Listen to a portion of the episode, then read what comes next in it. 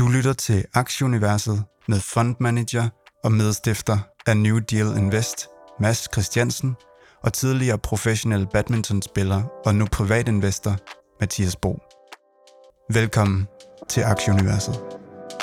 We are living through an era of unprecedented change to our society as well as our economy. Make no mistake about it. Growth is not just a financial issue, it is a strategic issue. Velkommen til 179. 20. udgave af podcasten Aktieuniverset. Vi er optaget i dag fredag den 1. marts. Klokken er 16 dansk tid. Vi får lige et frisk update på markederne i USA løbende. Udover det, dagens program, vi skal rundt om de mest aktuelle nyheder. Vi har et tema, der den her gang handler om Google og deres øh, Gemini. Ja, Google det er helt galt. Altså, Sundar Pichai, han siger, we got it wrong. Altså, og, og nu, er de, nu, nu er de ude og, og har virkelig en masse rygsvømning, de skal i gang med og sådan noget, men, men også en spændende historie om generativ AI og, og sådan noget. Så har vi også dagens uh, tre AI-aktier. Hvad er det for nogle i dag? Uh, der er Reddit og AMD og um, en aktie, der hedder Root, som er steget flere hundrede procent her uh, de, de sidste uger. Og så har Mads kastet lidt af sin kærlighed på en ny aktie, som har fremlagt regnskab i den her uge. Det vender vi øh, tilbage til senere. Den glæder jeg mig til at høre mere om. Og ja, det kan, ud... blive, det, det kan simpelthen, øh, jeg tror, det er sådan en fingerprint card øh, aktie.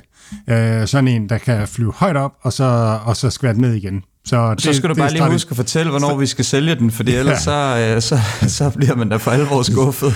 Når det kilder i maven, så, så, så skal den ud, hvis det går, som, som jeg håber på. Det er et ekstremt godt, øh, ekstremt godt råd her på sådan en fredag. Udover det, så har vi en masse andre regnskaber, jeg løber lige hurtigt igennem. Øh, Zoom, Unity, Jamf, Okta, Snowflake, Soundhound, Hems Hers, Caspi, Kaupang, uh, Auto One Group, Duolingo og Lemonade. Vi kommer med en hurtig gennemgang af dem, så øh, det ikke bliver en øh, tre timers øh, podcast. Indeksene, Mads, det har egentlig set okay ud igen. S&P op en lille smule, 0,2. Dow bakker en lille smule ned en halv procent. Nasdaq'en op 0,7. DAX'en i Tyskland oppe næsten 2 procent, 1,87. Øh, næsten 1% op i Danmark, 1, 0, øh, undskyld, 0,9.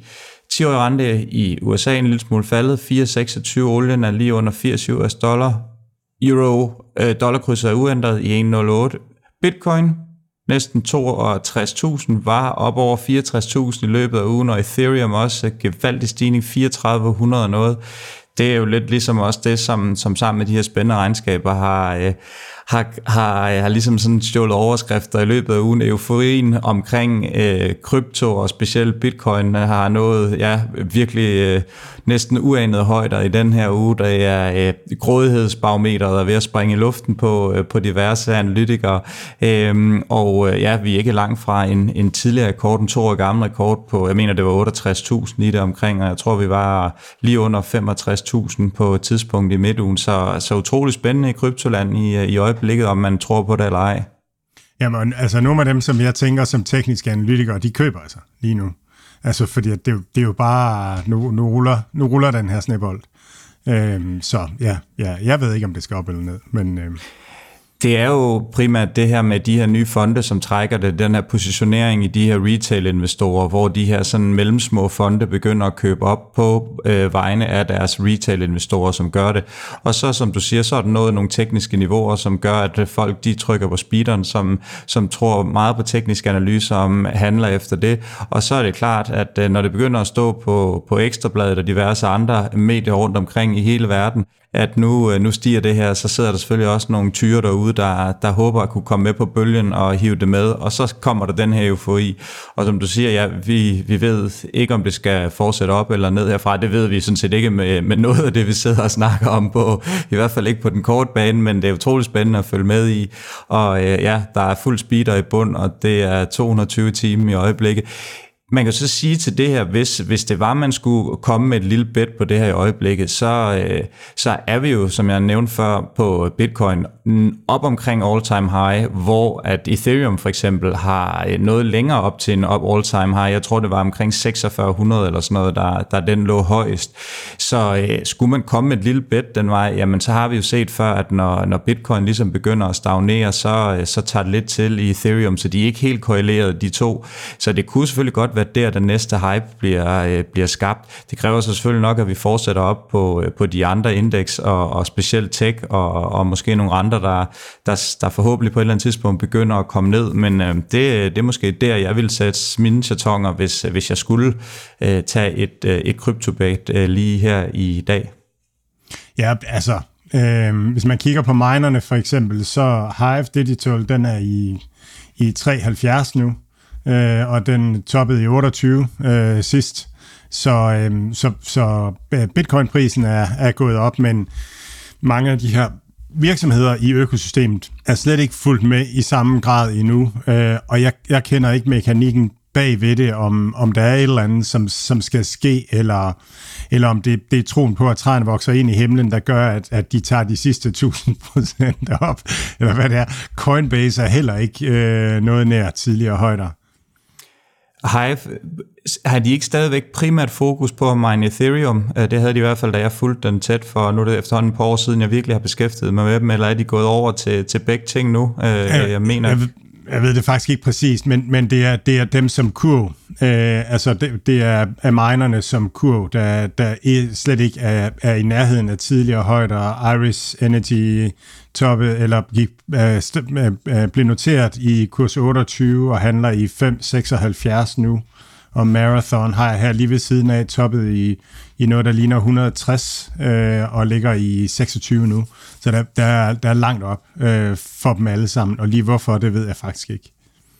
Ej, men det er jo selvfølgelig noget af det her, nogle penge, der er blevet taget ud af de her, fordi du kan have fået, kunne lægge det over i de her spot ETF, og det, det er klart, men altså, der har jo været den her gearing af de her kryptoprodukter, hvis man har købt de her miner, men der kan jo selvfølgelig være nogle ting inde i selve selskabet, i regnskabet og så videre, som gør, at øh, der er ekstra, ekstra øh, lir på og ekstra, ekstra øh, gearing i, i de her aktier. Øhm, og det kan måske være noget af det, der gør, at, at de ikke helt handler så, øh, så højt, som, som de tidligere har gjort, fordi det plejer at være en lille smule mere korreleret med, med priserne, end de er. Men vi har jo set øh, rigtig kraftig stigning. Jeg tror, at MicroStrategy lige så umiddelbart er dobblet siden midt i januar, i hvert fald øh, i, i kursværdi. Så øh, ja, der er sket noget, men øh, ja, langt fra, fra toppen på, ja, MicroStrategy på de er, er, er den her bitcoin holder, øh, den her software virksomhed, der holder, øh, køber bitcoin. Og den er der oppe fra 300 cirka til 1000 nu på et par måneder, på en 3-4 måneder, så det, det, der, er, der er store stigninger, det er der også i minerne. Øh, så ja, vores blockchain-portefølje i New Deal Invest er også tonset derude af, og øh, har virkelig performet godt, men det går op og ned. Fedt. Tillykke med det, og vi håber, at det kan holde fast i det i hvert fald. Mm. Så har olien haft en ganske fin februar måned op 8%. Øh, OPEC Plus de kom ud og meldte ud her i løbet af ugen, at de vil stadigvæk øh, skære i, i produktionen, og så det her øh, PCE-tal, som, som vi lige vender tilbage til om et øjeblik, som kom onsdag, det, det indikerer også, at øh, ja, der, er, der er fremgang i, øh, i olieland. Det kan lige nævnes, at Berkshire Hathaway med, med Warren Buffett i spidsen, han nu ejer 30% af øh, den her øh, Occidental Petroleum Company, som øh, jeg også ejer. Han ejer bare en lille smule mere end mig. men, øh, men ellers så er vi enige om den, og det, olien ligger også op lige omkring 1,7 procent i dag. Og så netop det her øh, PC-tal, som kom i USA, det kom onsdag, og det var egentlig lige noget, der, øh, der fik lige gang i markederne igen efter en lille smule nede tirsdag. Den viste, at øh, det steg 2,4 procent i januar måned, og det var øh, en nedgang for 2,6 ugen, øh, måneden før. Øh, og, øh, og det her, øh, det her tal, ja, det er jo selvfølgelig altid positivt, når det, når det falder i øjeblikket. Det er det, vi gerne vil se, fordi så, så ved vi, at inflationen er, er på vej ned, og det baner så vejen for nogle rentestigninger. Nu bliver det så spændende her i marts måned at se på det første Fed-møde, hvad de har tænkt sig at gøre. Der sidder nogle investorer derude, der er en lille smule øh, urolig for, at, øh, at de godt kunne finde på at hæve igen. Nu, øh, nu var det et vigtigt indikator, det her, at det er begyndt at afkøle en lille smule, så må ikke, at de bare holder den, men de her investorer, som så frem til en, en rentesænkning i, i marts måned, det tror jeg godt, de kan skyde en, en lang pil efter. Det er i hvert fald ikke øh, favoritten ved, ved bookmakeren i øjeblikket. Favoritsituationen er, at, at vi holder øh, renten, hvor den er nu, og så måske kigger frem mod en sænkelse i øh, sommeren. Men øh, igen, øh, Fed er ude og sige, at han skal, han skal stadigvæk have mere god data, inden de tager en endelig beslutning på det. Men øh, det der pilen peger i øjeblikket i hvert fald, så øh, sæt næsen op efter en rentesænkning her i marts måned, den, øh, den tror jeg ikke på.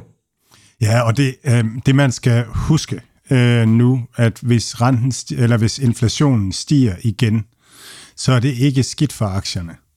Øh, det er faktisk øh, det, det, det kan være okay. Det er, det er Jens Jernings øh, pointe her, at, at, at når det er sådan, at der er inflation, så er det pengenes værdi, der falder.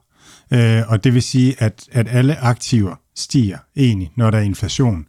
Det der, det, der skete tilbage, da vi lige pludselig fik den her høje inflation, det var jo bare, at markedet begyndte at forekaste en, en, øh, en rentestigning, en ret betydelig rentestigning. Så, øh, så, så hvis vi kommer ind i en situation, hvor der er højere inflation, så er det ikke nødvendigvis øh, et, ens betydende med, at man skal sælge sine aktier. Og så er det jo helt vildt forskelligt fra virksomhed til virksomhed, alt efter hvor meget gæld de har og, og, og så videre. Men, men det er bare for at sige, at refleksen behøver ikke at være, at man skal sælge aktier. Refleksen, det kan godt være fint for, for aktierne, for aktiemarkedet generelt. Lad os komme i gang med lidt generelle markedsnyheder. Jeg øh, starter lige ved Google. Vi vender tilbage til den i temaet, og det, der ligger bund for det her tema omkring den her, det var simpelthen, at deres, øh, den her AI vi starter lige ved Google, og den her øh, chatbot, den har fået kritik for ikke at være god nok. Det var også noget, der fik, gjorde, at aktien den faldt 5% i mandags. Øh, Google har faktisk ligget flat for året, øhm, og øh, ja, hentet så en lille smule i løbet af ugen, men nede 4%, så øh, det bliver rigtig spændende lige at høre, hvad, hvad du har undersøgt om, omkring den her, så lad os, øh, lad os lade det være en, en teaser til, til tema 2 her. Men Google, de har det lidt svært, og det er nok også noget af det, du vil komme ind på, Mads, i øjeblikket med, med de her ting. Ja, Google er jo en virksomhed, som har hjulpet os med at, at, at, at finde ud af finde ting på internettet, øh, og lige pludselig er der en, en, en ny og måske bedre løsning i hvert fald så en vis procentdel af alle de Google-søgninger, vi, vi laver nu, der er en bedre løsning via ChatGPT. Øh, jeg tror alle efterhånden, eller rigtig mange, bruger det mere og mere, når man lige skal vide et eller andet om et eller andet, så, så bruger man OpenAI's ChatGPT. Og, og der vil man tidligere have brugt Google øh, search. Øhm, og, så, og så er der det andet, at, at vi går også direkte på øh, på de services, vi har brug for. Hvis, hvis man skal bestille pizza, så går man ikke, øh, så starter man ikke med Google. Så går man på Just Eat eller øh, Talabat, eller, eller hvad pokker man nu øh, bruger, og så, så vælger man den vej rundt. Så, øh, så, så Googles forretningsmodel er, er under pres. Så skal vi lige forbi øh, lige Auto, øhm, de fremlagde et lidt bedre regnskab end forventet i mandags. Det gav en lille smule tiltræk morgenluft til øh, de her generelt set ret pressede EV øh, car makers det er selvfølgelig den her øgede konkurrence og bekymring for manglende efterspørgsel, der gør det rigtig svært i, øh, i øjeblikket, og det er jo også det, vi har set, at, at Tesla ligger og bakker lidt i øjeblikket sammen med de andre. Vi har også hørt at Peter Lisby snakke om, at kines, de kinesiske NIO og Byte og de andre har det rigtig svært i øjeblikket, men øh, det var så trods alt positivt at se lige, øh, lige Auto, den bakker så i, i de efterfølgende dage, så, øh, så det, det er selvfølgelig skidt, men øh, ja, det er en svær branche i øjeblikket, og det øh, er i øjeblikket, der tror jeg, at man skal i hvert fald ikke købe Tesla for, øh, for måske bilerne på den korte bane i hvert fald, og, og det gælder nok også de andre. Lad os nu lige se, hvem der vinder den her. Det var i hvert fald ikke der, jeg ville kaste min, øh, min penge ind, hvis, øh, hvis jeg havde nogen, der skulle ud og arbejde i markedet på de her, og det tror jeg også, vi var inde på i nogle af de andre podcasts. Det, det ser svært ud i øjeblikket. Så lad os lige finde vinderne først. Og en vinder, det ligner desværre ikke øh, danske Henrik øh, Fisker. Hans øh, bileventyr øh, eller bilaktie, det falder næsten 50% i dagens handel. De leverede et rædeligt regnskab i går, og det øh, ja, viste et meget, meget større underskud, og nu begynder folk at stille spørgsmålstegn ved, om de egentlig faktisk har penge til at dække udgifterne de, de, de næste 12 måneder, så det ser, det ser svært ud. En aktie, som koster 0,3 eller et eller andet, og tror jeg toppet i, i 28 eller, eller noget i den stil. Så ja, vi hæpper selvfølgelig på dem, men øh, ja, det, kan, det ser svært ud i øjeblikket. Det, al handel har det svært i øjeblikket, øh, det, og, og specielt luksus har det svært. Altså, det var en af, en af årsagerne til, at Global Ease regnskab, for eksempel den her cross-border e-commerce virksomhed, er, er, var, lidt, var lidt svagt. Det er, at forbrugeren har det svært, og, øh, og især luksus er, er ramt. Så øh, det giver også mening, at, at Henrik Fisker han skal have, have det svært med at sprøjte biler ud øh, lige nu. Så skal vi lige over til Pixmas, et brasiliansk øh, digitalt betalingssystem. Ja, Pix er, er, er et betalingssystem, som den brasilianske centralbank har indført. Et digitalt betalingssystem, hvor det ikke koster øh, gebyr øh, at, at overføre penge. Så det, det svarer lidt til MobilePay. Brasilien er bare et lidt større land, og så er der ikke rigtig gebyr på og sådan nogle ting. Og det er simpelthen øh, det, er, det er det offentlige, der har der har, har gjort det. Øh, og nyheden her, det er, at øh, Pix er på vej rundt i verden, øh, dels i Latinamerika til nogle af de andre lande, øh, og så også i, øh, også i Italien øh, kigger man på Pix, og, og i øh, Sydøsteuropa kigger man på Pix. Og, og det er sådan en disruptor af af, af betalingsservices. Alle de her gebyrer, øh, der er på at sende penge rundt omkring i verden og for forbrugere til forbrugere og, øh, og sådan nogle ting. Jamen, øh, når det lige pludselig bliver PIX, så, øh, ja, så, så, så, så er det sværere at koble gebyr på. Jeg ved ikke med Visa-card og Mastercard, hvordan, hvordan, hvordan de vil være i en PIX-verden, men, men umiddelbart, øh, ja, umiddelbart må det også sætte pres på dem. Så til lige lidt tilbage til øh, EV-markedet, det er Apple, der er ude og droppe deres øh, EV-projekt. Det har ellers kørt i 10 år, og deres øh, 2.000 ansatte, som de har haft på projektet, de, øh, de flytter til, til AI. Det fortæller mig to ting. Ja, det som jeg sagde før, EV ikke lige der, man satte sig i øjeblikket. Og to, at det, hvor man så satser i øjeblikket, det er på AI og, øh, og den, øh, den teknologi, der ligger der. Så det bliver spændende at se. Øh, ja, det må godt nok være noget af en øh, regning, de har brugt på, på ingenting, men øh, de har selvfølgelig også mange penge, så er det heller ikke det helt store problem. Ja, og, så, øh, og, og jeg tror også, det som, det som Tesla har gjort, det er, at, at man har omdannet øh, bil, bilbranchen til ikke til en, det, det er ikke en designbranche mere, det er blevet en produktionsbranche. Altså, det handler om at, at, at excellere i at producere biler. Selve bilen er ikke så kompliceret, og består ikke af så mange ting og sådan noget. Det, der, det, der er kompliceret, det er fabrikken. Og det er der, man opnår konkurrencemæssige fordele ved at kunne, kunne designe fabrikken til at producere rigtig billigt. Og Apple har aldrig været en produktionsvirksomhed, det har altid været en designvirksomhed, øhm, og fået produceret deres øh, telefoner i, på Taiwan og, og, og deres chips øh, andre steder og sådan nogle ting. Så jeg synes egentlig, det giver rigtig god mening faktisk, at, at det er ikke det, man skal, skal kæmpe i. Det er, det er Moss, der skal, der skal øh, battle den ud med kineserne. Og finde Men skulle, man, skulle, skulle de ikke have set det for ja. fem år siden, eller hvad? Det er alligevel trods alt lang tid i at holde fast. 10 år på det, eller et eller andet. Det, det er sjældent, at man, man lægger noget i graven efter 10 år. Øh, sådan lige umiddelbart i hvert fald. Jo, men, men, men så er man over ved det der med Tesla, at, at jeg er ikke sikker på, at der er så mange, der lige kan se det der med, med at, at det er, det er en, en produktionsvirksomhed og ikke en designvirksomhed. Jeg, jeg tror simpelthen, når, når verden er vant til at tænke på, på bilproducenter på en måde, at, at det er nogen, der designer bilerne, og så det der med fabrikken, det gør man på samme måde alle vejene. Og så, så tager det noget tid, før det siver igennem, at hey, nu det, der differentierer, det er faktisk fabrikken øh, og ikke så meget bilen. Så, så jeg, ja, jeg ved det ikke. Jeg, jo, det skulle de da, men, men altså, sådan, ja, sådan, sådan er det jo altid. Det kan også være, at, at fremtiden øh, for biler bliver ligesom, øh, frem, ligesom nutiden for chips. At der er nogen øh, øh, Taiwan øh, Electric Vehicles øh, øh, fabrication, som specialiserer sig i at producere elbilerne, så bliver de bare designet øh, af, af Apple og, og hvem der ellers designer biler, fordi at, at elektronikken bliver det differentierende, og så produktionen. Så, uh, så det kan være, at det kan være, at, at, at, at bilfremtiden kommer til at ligne chipnutiden. Ja. Så skal vi en tur forbi Sony, Ja, de, Sony skærer 8% af deres ansatte, øh, 900 jobs. Øh, Electronic Arts har også været ude og, og skære øh, deres ansatte. Når vi kommer frem til den her den her fingerprint card lignende øh, virksomhed, så, så bliver det også klart, hvor meget AI virkelig, virkelig betyder for, for hvor mange ansatte man har brug for i, øh, i virksomheder.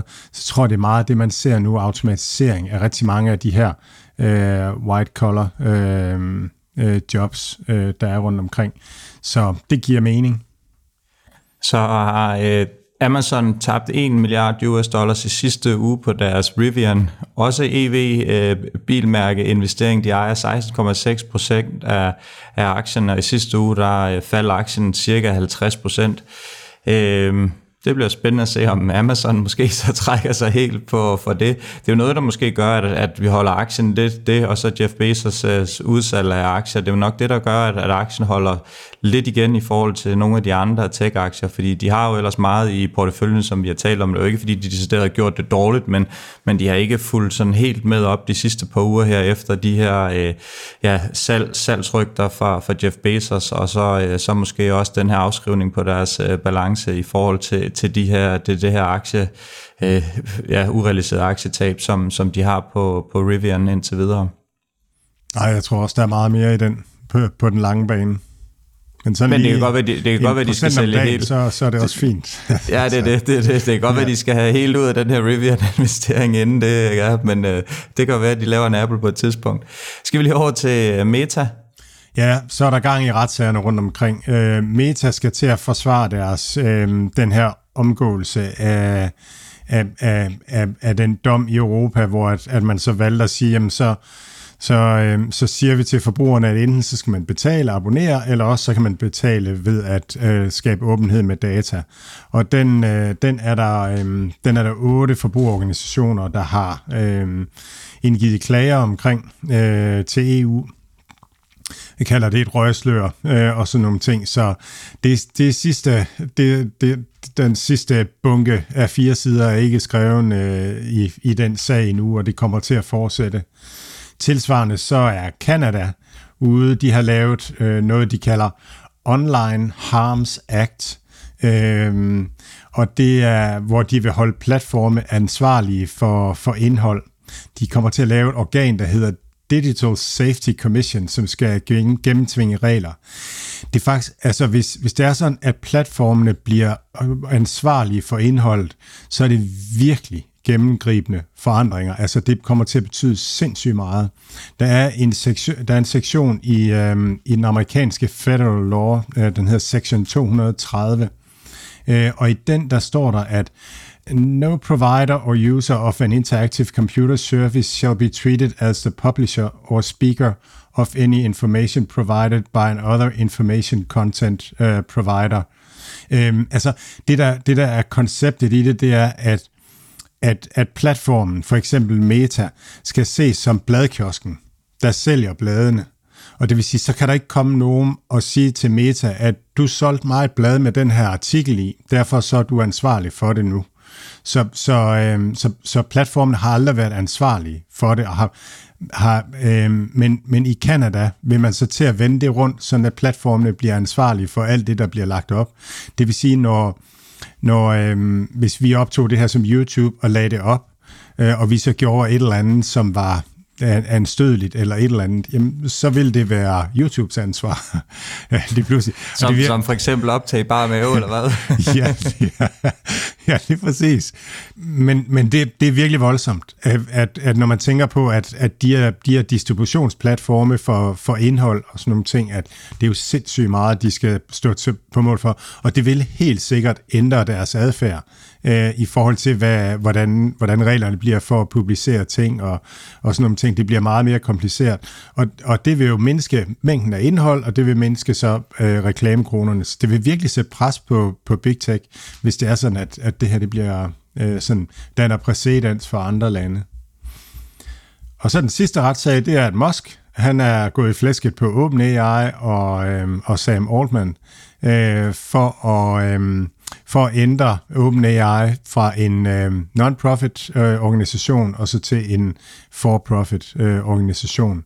Og Musk og Altman var jo dem, der startede øh, OpenAI, tog initiativ til det og fik lukket øh, nogle folk fra Google og Facebook øh, med til at, at starte den her.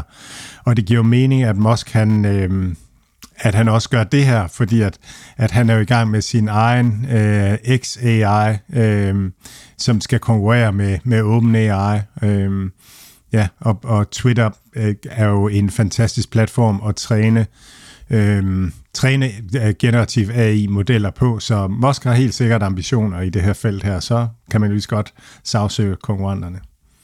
Vi skal have gang i ugens tema. Den her øh, failure inden for øh, Googles chatrobot, det har du kigget lidt øh, nærmere på. Ja, altså Gemini blev lanceret nu her, og, og det, er, det er den, der hed BART tidligere. Det er Googles øh, generativ, øh, det øh, øh, chat øh, GPT, øh, som skal konkurrere med øh, chat GPT. Øhm, og, og det man skal, øh, vi har talt om det mange gange, men en generativ AI, det er sådan en probabilistisk model, og en generativ model, det vil sige, man kan ikke forudsige, hvad svar den giver. Det modsatte er det, det, det er deterministisk. En lommeregner, den er deterministisk. Den øh, 2 plus 2 er altid 4, men det er det principielt ikke i en generativ AI-model. Der kan det godt være 5 en gang imellem. Øh, den udregner bare en sandsynlighed øh, for, øh, for svaret. Så hvis nu, at en generativ AI er trænet på, øh, på internettet, hvor der er en masse flat earth øh, sider, øh, så vil en generativ AI øh, regne med, at, at der er et par procents chance for, at jorden er flad. Øh, det, det vil være det, øh, fordi at det er det, den er trænet på. Øh, og så en gang imellem vil den, vil den komme med en flad jord, når den bliver bedt om at tegne jorden øh, men de fleste gange vil den tegne rundt jord. Så, så kom det frem her i løbet af ugen, at når, når Gemini den blev bedt om at lave et billede af USA's grundlæggere, så blev de, altså, så havde de øh, en anden etnicitet. Øh, så, var, øh, så var de samtidig asiater og samtidig uh, altså andre etniciteter. Og hvis Gemini blev bedt om at lave et billede af en hvid mand, så, så nægtede den det. Øh, hvis Gemini blev bedt om at lave et billede af en tysk soldat fra 2. verdenskrig, så ville den heller ikke lave det. Så, øh, så Gemini har sådan fået en enorm, sådan, hvad skal man sige, en drejning imod diversifikation og inklusion undervejs øh, i dens opdragelse. Og, og vi havde, og hvad det, han hedder, vi havde Jan inde, som fortalte om, om AI-modeller og sådan noget, hvordan de trænes. Og det er jo det her feedback learning, at, at generativ AI kommer med et, med et svar, altså under træning. Man kan se den som en baby, og den bliver promptet et eller andet, så svarer den, og så får den øh, et rap over fingrene og siger, at det svar skal du ikke give. Så, øh, så inde i Google, der har, der har medarbejderne altså siddet og trænet øh, øh Gemini til at, at komme med, med inklusive svar og, øh, og, og, og vægte diversifikation øh, rigtig højt. Men det er så endt med, resultatet af blevet, at at Gemini ikke sådan nødvendigvis giver sandheden. Øh, Gemini giver en, en sandhed, som er, er drejet imod diversifikation og, og inklusion. Og det er så blevet gjort i en voldsom grad. Og det er virkelig, altså, hvor, hvor, hvor vi bruger Google til at få fakta at vide. Jeg skal vide det her. Jeg skal vide, hvordan USA's grundlæggere så ud. Og nu får man ikke fakta mere. Nu får man, nu får man en politisk drejet fakta.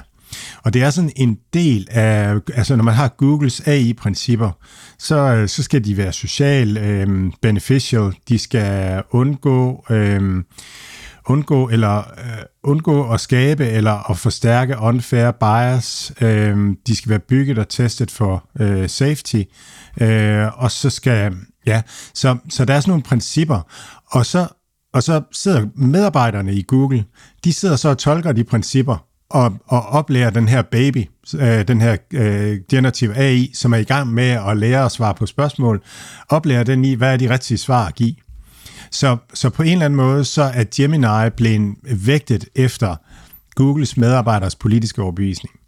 Øh, og, og, øh, og så, kan man, så kan man måske diskutere, er det så den rigtige politiske overbevisning, men, men det kommer jo an på, hvem man spørger øh, rundt omkring i verden. Øhm, og sådan, der, jeg er sikker på, at der er mange i Rusland og Nordkorea, som ikke vil være enige med, med Googles medarbejdere om, om, om de her ting. Og, og så er det sådan lidt, så begynder det at blive problematisk, fordi så er det ikke sandheden mere, så er det, og så kan man sige, al historiefortælling er jo i virkeligheden fortalt af vinderne, sejrherrerne øh, og, og, og sådan noget, og, og med den politiske overbevisning, øh, vi har. Så, så i virkeligheden, så tror jeg, at vi tror, vi kender sandheden, men, men ofte så, så er det ikke nødvendigvis sandheden, vi kender, men, men, men sådan nogle ting. Men, men, men i dag, når vi hører e, en eller anden ting refereret, for eksempel hvis vi hører om en krig i et eller andet sted, så hører vi noget fra den ene part og hører noget fra den anden part, så ved vi godt, at de lande de er i krig sammen, så det de fortæller os, det er bias fra dem. Men hvis, hvis Google eller hvis virksomheder sådan begynder at have en bias, når de fortæller os sandheden omkring ting, så bliver det bare sådan lidt, det bliver lidt mudret og, og lidt svært, og det er farligt for Google også det her. Kan det i virkeligheden blive det, der, der stopper AI? Altså både det her med, hvordan man, hvordan man træner dem, træner de her øh, chatbots til at, til at hjælpe en, og så også to det her med, hvor meget skal de give øh, det er klart, hvis man bare lige hurtigt kan sige, hjælp mig med at lave en bombe, som kan springe et hus i luften, så er det klart, at den ikke lige hurtigt skal, skal, smide, øh, skal, skal smide fire ingredienser sammen, man lige kan røre sammen ud i køkkenet.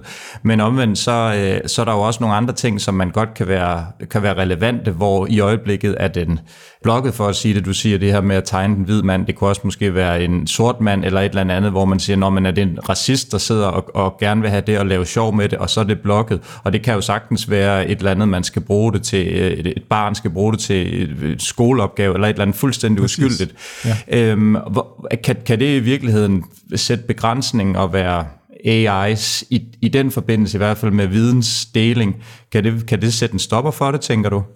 Nej, nej, altså det, er, det tror jeg ikke. Det er, det er et super godt redskab. Hvis man skal vide et eller andet, så, så får man det lavet. Det er et godt Men det er jo det, jeg siger, det er jo ikke så godt et redskab, hvis man, hvis man ikke får øh, et, et svar, fordi at, at der sidder nogen, der regulerer det og bestemmer, jamen det må man ikke få svar på via det. Der kan man så gå på Google og finde masser af artikler i øjeblikket, som så er skrevet af private eller et eller andet.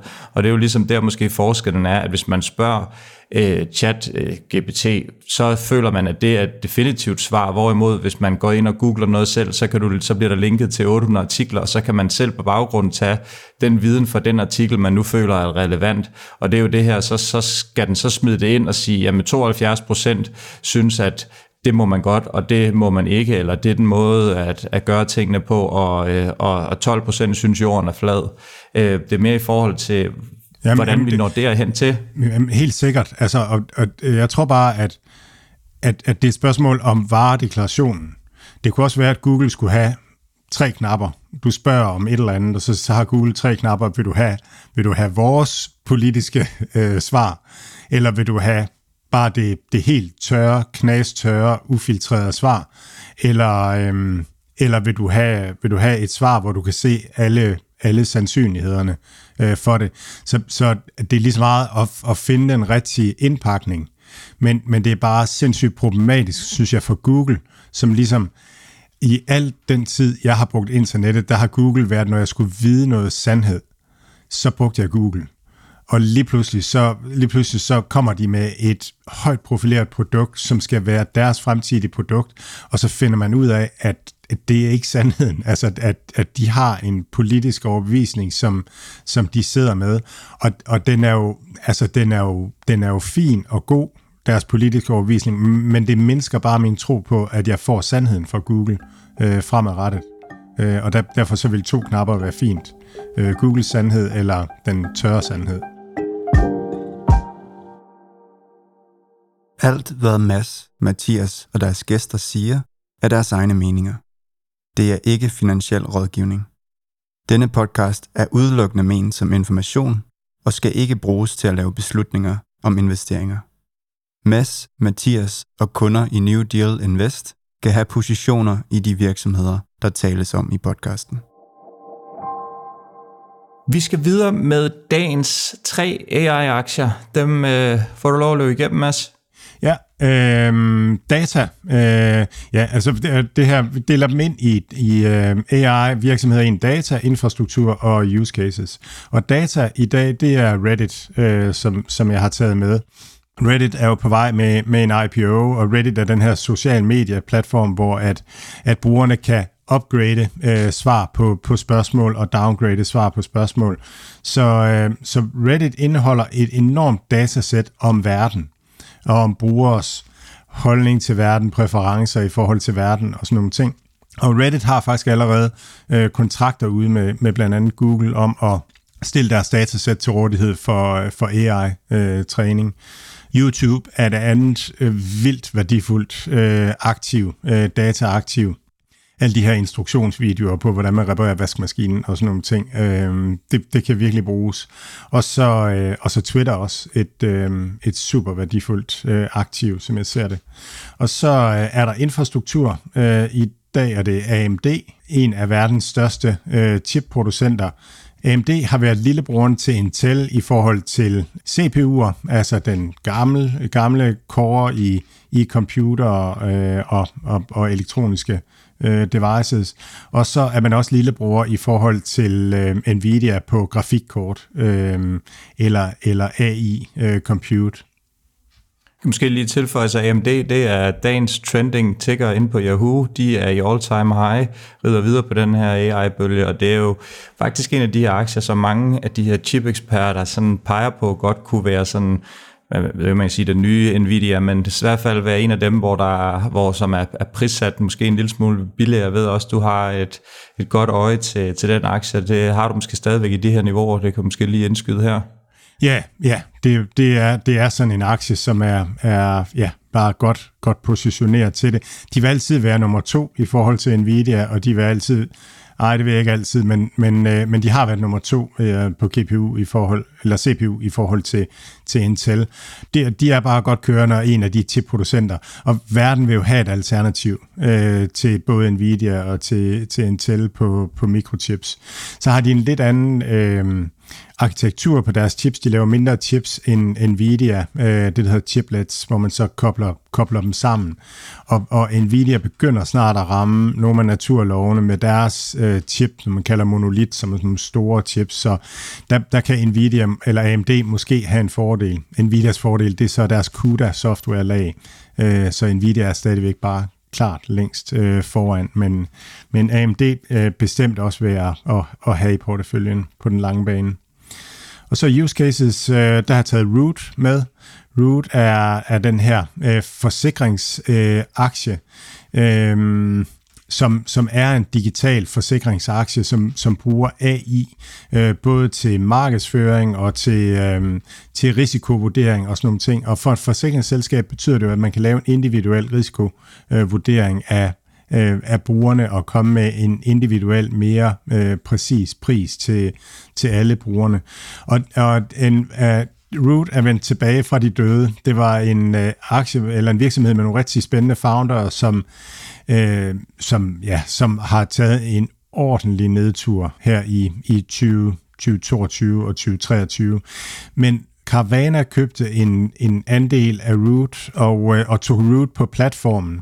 Øh, og det betyder altså det her med, at du kan samlet købe en bil, øh, inklusive forsikring og hele, hele pivetøjet øh, i løbet af, af et par timer. Og det er Root så begyndt at inkorporere øh, andre steder. Og det er lidt spændende med de her fuldt digitaliserede løsninger, øh, som, som kommer op og, og bliver disruptorne, fordi at, at det er svært for, for de store forsikringsvirksomheder ligesom at vende på en tallerken og begynde at, at ændre deres forretningsmodel fuldstændig. Så, så der er mange, der siger altid, at det her, at den her, den kan, den kan den og den forsikringsselskab, hvis de investerer 100 millioner dollars, så, så ændrer de det. Men det gør de ikke, fordi at hvis de gør det, så skal de afskede hammer, hammer, hende og hende og hende i det ledelseslag og, og så videre og sådan noget, så det kommer aldrig rigtigt til at ske øh, i de store virksomheder. Så jeg synes, Root er, er sindssygt spændende lige nu, men den er også stigende på 100% på det sidste regnskab. Mads, vi skal i gang med regnskaberne. Øhm, vi starter med SAS-virksomhederne. Øh, vi kigger lige på øh, Zoom, Unity, Jamf, Okta, Snowflake.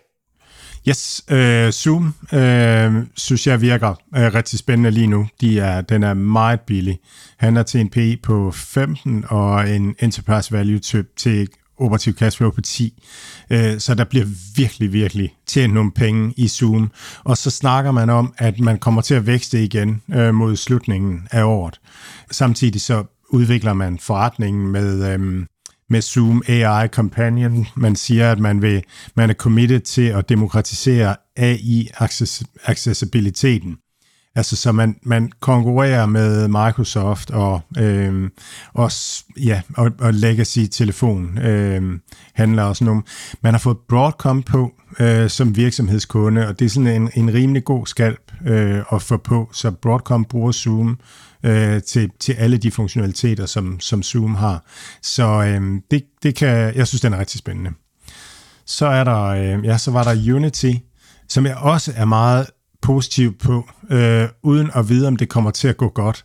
Men øh, øh, spilmarkedet er meget under, undermonetariseret, og, og Apple viste med deres regnskab, at at det kan altså gøres, der kan sparkes til det. Unity kommer til at sælge med, øh, med Apple Vision Pro, der bliver man øh, en super vigtig samarbejdspartner. Øh, man har den her vertikale integration, hvor man både laver spillene og indbygger reklamerne og drifter spillene undervejs, så det kan noget. Så solgte man... Øh, så solgte man øh, digitale Twin Professional Services fra til Capgemini.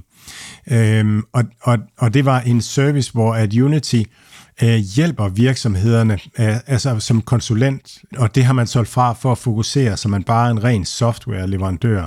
Og det giver rigtig god mening. Samtidig så får man Capgemini til at, at sælge øh, softwaren til, til nogle af deres kunder, øh, altså Capgemini stor øh, konsulentvirksomhed. Så jeg synes, at, at man, da, man gør nogle rigtige ting og sådan nogle ting. På øh, søndag har, går, går vi live i New Deal Invest, og der har jeg Jesper Bæk med, som, øh, som ved rigtig meget om, øh, om Unity og, og, og kommer til at gå lidt, lidt mere nørdet til den her øh, diskussion. Øh, så er der Jamf, som, øh, som jeg synes er mega spændende. Jamf håndterer Mac og iPads øh, for virksomheder og for det offentlige. For eksempel skoler og undervisningsinstitutioner, som har købt en masse iPads. Der er det Jamf, som, øh, som hjælper med, at, at man kan håndtere dem skaleret øh, i en virksomhed. Og så Jamf leverer også øh, sikkerhed øh, til, øh, til Macs. Og, og der er man, øh, der, man er i massiv modvind lige nu, fordi at, at øh, alle skoler og sådan noget fik købt de iPads, de skulle bruge under coronaepidemien. Og, og tech-industrien, der afskeder man mennesker øh, rigtig meget, og det, det er typisk dem, der har max. Men alligevel så får man, man at vækste 16 procent øh, til 151 millioner, og man er lige blevet cashflow positiv. Og, og i og med, at, ligesom at, at væksten er gået ud af virksomheden her over de sidste år, så, så er den faldet rigtig meget. Så jeg, jeg tror, det er sådan en rigtig spændende øh, turnaround case, men den, altså, den vender ikke rigtigt før, at, at antallet af max i virksomhederne begynder at stige. Men en anden ting, det er, at de folk, som er blevet afskedet fra en tech-virksomhed, de bliver jo ansat i en almindelig virksomhed, som også skal have en tech-afdeling, og der vil de formentlig også gerne have en Mac. De siger, Jamf, at, at når man ser på totale omkostninger øh, for en virksomhed, så er Mac billigere, fordi at der, der er færre, mindre bøvl, og den holder længere, øh, og sådan nogle ting. Så, øh, så jeg synes, den er rigtig den, spændende. Den, den falder en del på det her regnskab? Ja, det gør den. Øh, de guider relativt svagt nu her, men jeg synes, når man hører dem øh, tale om det, så, så bager de ikke ret meget ind i den guidance. De, de er virkelig, virkelig forsigtige. Så når, øh, når, når det kommer til at vende, så, så kommer det til at slå fuldt igennem. Der er overhovedet ikke bagt noget ind i guidance for året øh, af af, af den her turnaround og, og det, det, de kalder renewal-cyklus, når undervisningsinstitutionerne skal ud og skifte øh, med Max og sådan nogle ting. Og så er der også en mulighed for, at øhm, øh, for at Apple Vision Pro bliver en succes. Øh, så det vil også øh, give Jam frygtvind. Så den synes jeg er spændende. Okta kom med et, et godt regnskab. Det er den her personsikkerhedsvirksomhed, øh, virksomhed, identitetssikkerhed, øh, internettet, Ja, øh, vækster 19 procent til 605 øh, millioner. Øh, man er free cash flow positiv og køber aktier tilbage. Handler til en P på 46 og guider for 17 procents vækst for, øh, for 2023. Ja, jeg har ikke kigget så meget på den. Det er Samuel Jordan, der, der, der kigger på den for os. Så er der Snowflake, som virkelig fik en losing på, på regnskabet og er faldet noget. De guider rigtig svagt. Egentlig så var regnskabet øh, okay med 32% vækst til 775 millioner, øh, men de guider svagt, øh, guider til 22% vækst. Og den, den her virksomhed er vanvittigt højt prissat øh, i forvejen. Den er prissat som, som en af dem, der skal vinde i rigtig, rigtig mange år, for at, at, at det her det kommer til at give mening.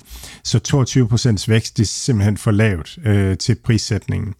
Og det var det, som økonomerne kommer ud og siger. De siger, økonomerne siger, at det er den, det er den bedste tech-virksomhed, men den er for dyr. Og så er der faktisk nogle tech-nørder derude, som siger, at techen ikke nødvendigvis er, er klart den, øh, den bedste. Altså der, der kommer konkurrence ind fra, fra højre og venstre og så videre. Så skifter de CEO, øh, Frank Sluthman, øh, stopper og, og overdrager det til øh, en inder. Hold op, inderne, de, øh, de styrer for vildt i, i toppen af, af tech. Øh, Sridhar Ramashvani hedder han, og øh, han kommer fra, øh, fra Google øh, og ved en masse om generativ AI og sådan nogle ting. Og det er virkelig noget af det, som Snowflake skal til at, at arbejde med. Det er, når de har alt det her data liggende, så skal de gøre det nemt for virksomhederne at tale med data i bund og grund. Og det er generativ AI, som man kommer til at bruge, og så søgeteknik, øh, man kommer til at bruge. Så, øh, så jeg, synes, jeg synes, det giver rigtig god mening, og jeg tror, de guider for lavt, men den er stadigvæk for dyr. Simon og Jordan, de har advaret os løbende imod prissætning, så, så vi havde stort set ingenting i New Deal Invest, så det var fedt at kunne, kunne købe lidt på, på åbningen til en, en noget lavere pris.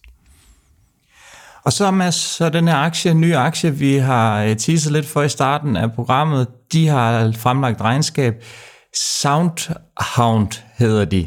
Vi mm. skal i hvert fald også lige have øh, en forklaring på, hvad de helt præcis laver. Så øh, vil vi selvfølgelig gerne høre, hvorfor du synes, den er spændende, og så øh, kan du selvfølgelig også lige slutte af med tallene i det her regnskab. Ja, øh, den kom på min radar, fordi for en uges tid eller to siden faktisk kun, øh, fordi at, øh, at øh, Nvidia købte en, en del af den. Øh, og så Øh, købte vi bare også øh, en, en, en lytteposition.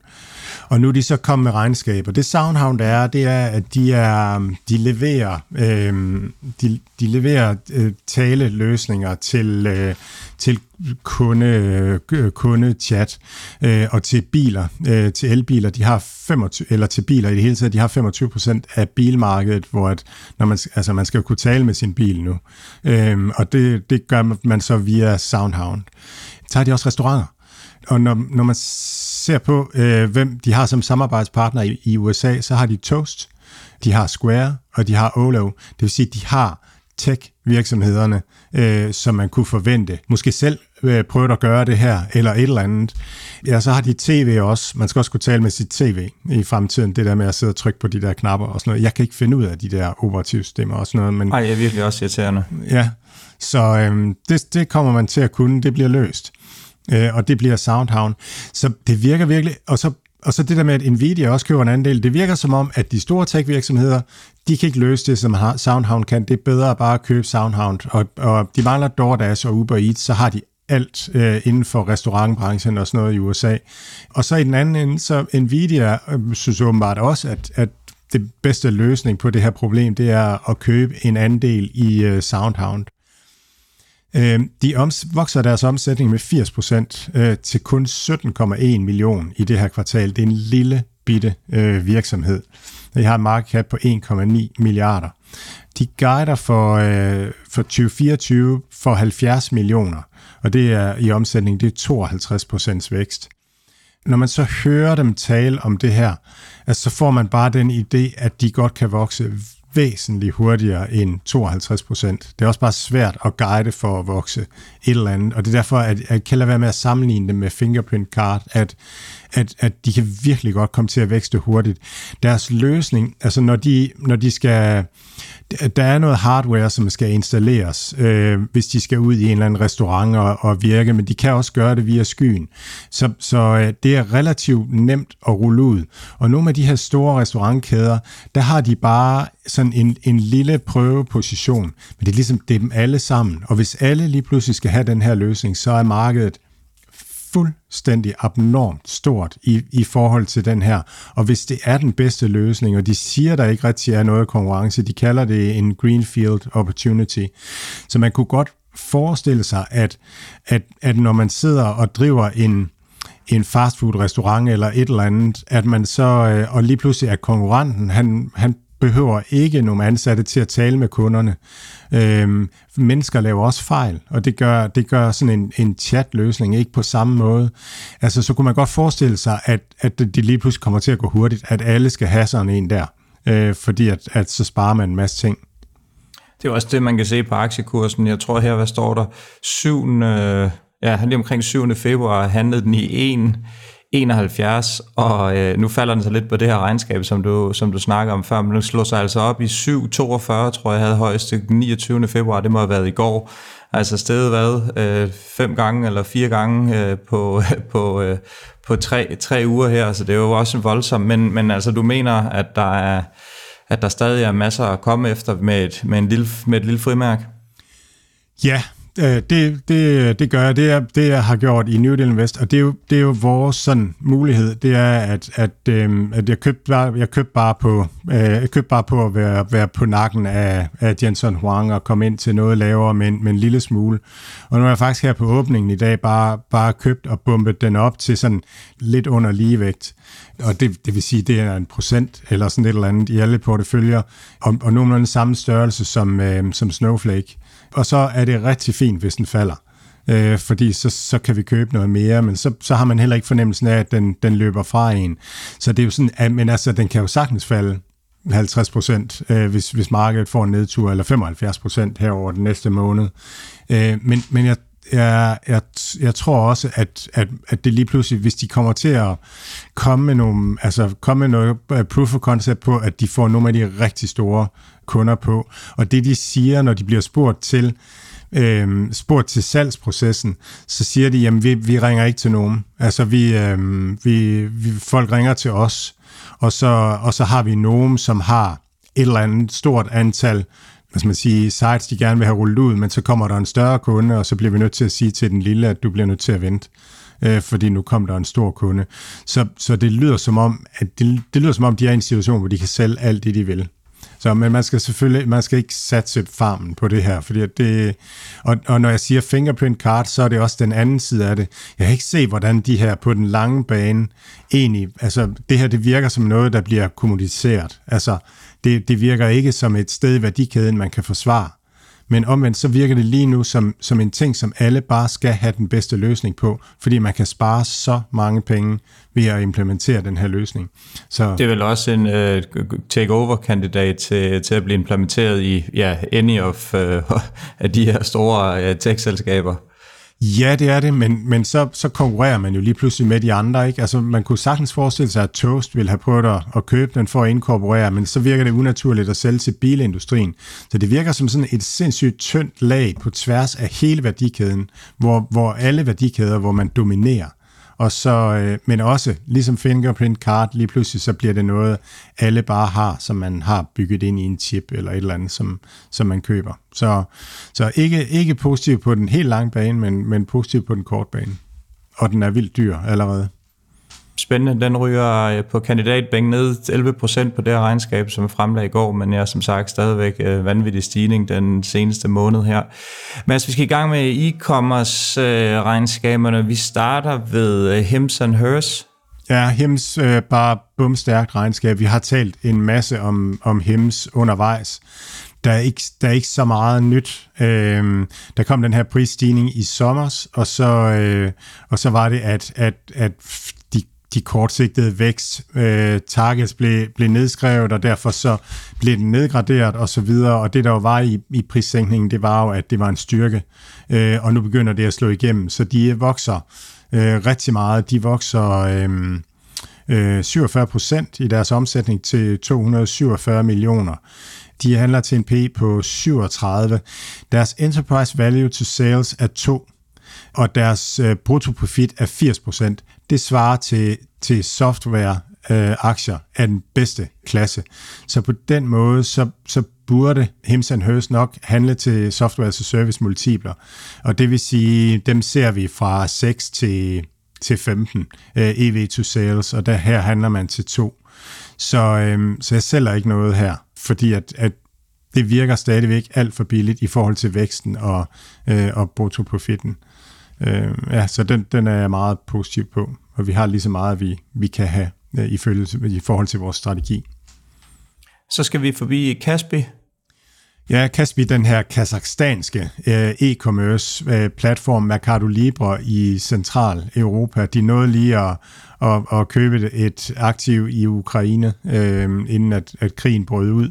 Øh, så, så det er high risk. Deres omsætning vokser 45 procent, øh, GMV vokser 53 procent, total payment volume vokser 47 procent. De er, er, er rigtig profitable, og de handler til en P på 8,4. så det, det siger lidt om, hvor, oh. hvor høj en risiko markedet føler, at der er øh, i, øh, i den her. Så det er igen et frimærke og, og aldrig mere øh, på grund af risikoen og variansen, der vil være i, i, den, i dens resultater. Så skal vi til sydkoreanske Kaopang. Ja, bare et bundsolidt øh, regnskab. Deres, øh, de, er, de er rigtig profitable. Øh, omsætningen vokser øh, 23 procent til 6,6 milliarder, øh, og bruttoprofitten vokser øh, noget mere, 32 procent, og, og de har et operativt cashflow på, på 2,6 milliarder. Så, så øh, der bliver altså skovlet nogle øh, penge ind. Handler til en P på 44, så det er en, en rigtig god øh, langsigtet øh, position. De er gået i land i Taiwan og, og kæmper der. Øh, med nogle af de andre virksomheder, og, øh, det, om, jeg, jeg er ikke sikker på, at, at det var det, jeg ville håbe på øh, som aktionær, at, at de gjorde, men, men øh, det gør de, og vinder de, så er det, så er det super godt, og, og hvis ikke at det bliver godt, så er det jo bare spild af penge undervejs. Så kæmper de rigtig meget med kineserne, der kommer ind, øh, Timo og Shane og og de her platforme. Og der, der havde vi snakket om sidste uge, at den sydkoreanske regering er ude og, og snakke om at regulere øh, i forhold til de her kinesere. Så de, de kommer også til at give rygvind øh, i forhold til Kupang. Så har Kupang købt øh, Farfetch op og, og integrerer den. Og øh, ikke så meget sådan ellers øh, om det. Det er god, solid øh, aktie, men, men kun et land, øh, man er eksponeret for. Og øh, Auto One Group? Ja, tysk, øh, som jeg rigtig godt kan lide øh, her.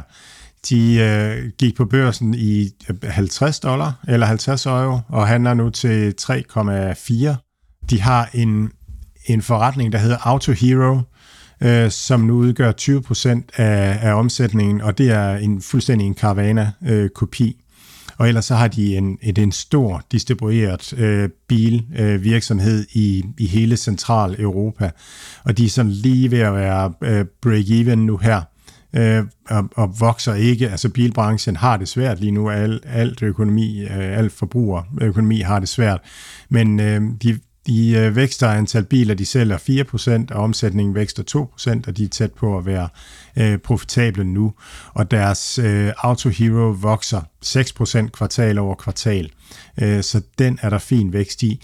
De, øh, altså, de, de er rigtig godt positioneret til at rulle en Carvana-løsning ud i, i Europa. Og det er formentlig også grunden til, at den handler så billigt, som den gør.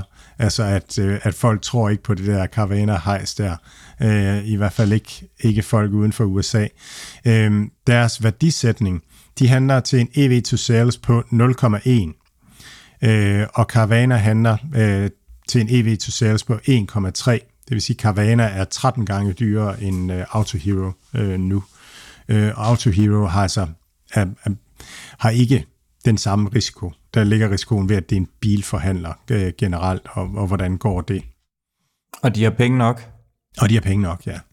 Det har de. De har cirka 0. De har, jeg tror, de har en 600 millioner i lån og 600 millioner i kontanter øh, stående. Det er altid kompliceret, fordi det er spørgsmål, om de selv finansierer lånene til brugerne, i, og i hvilken grad de gør, og, og, og er der nogle mellemregninger der, og sådan nogle ting med, med sådan en bilhandler.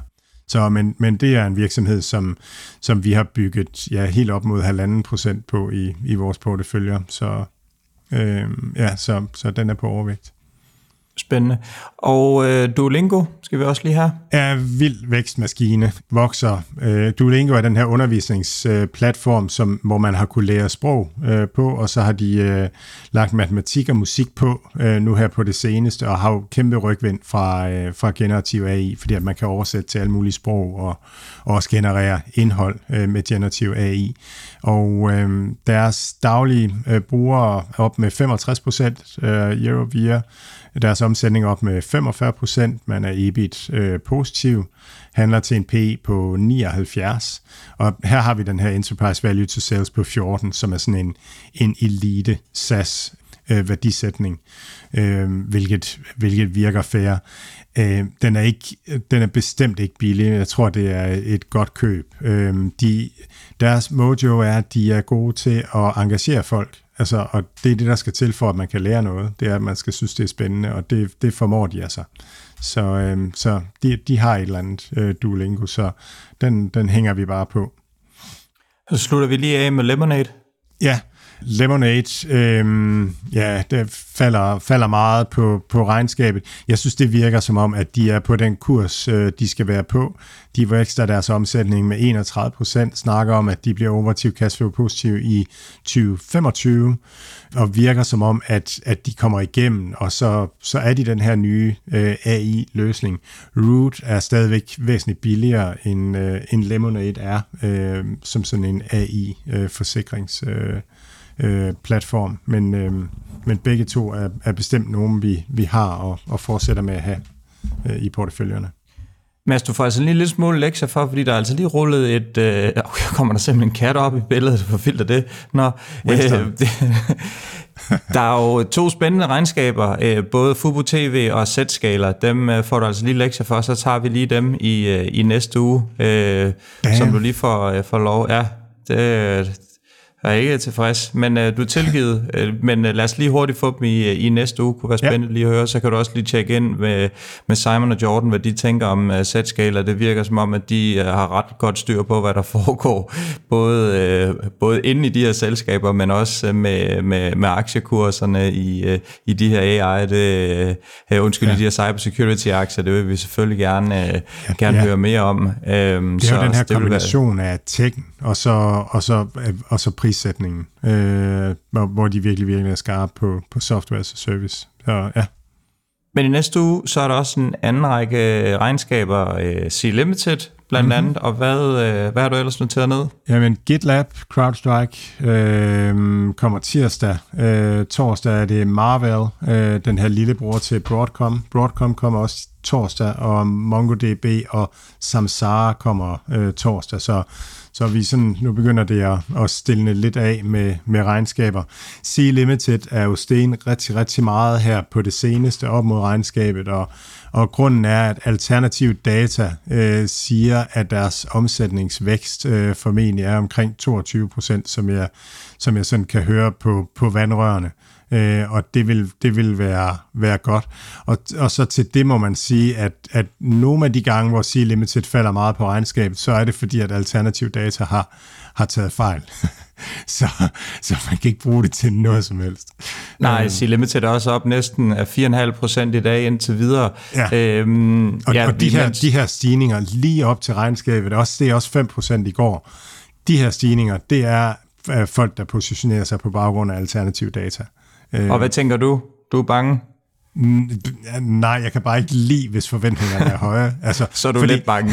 ja, når, når, når aktierne falder eller stiger på regnskab, så er det bare et spørgsmål om, om, om man havde forventet mere eller mindre. Det er jo egentlig ikke nødvendigvis, om regnskabet var godt eller skidt. Det er jo i forhold til forventningerne.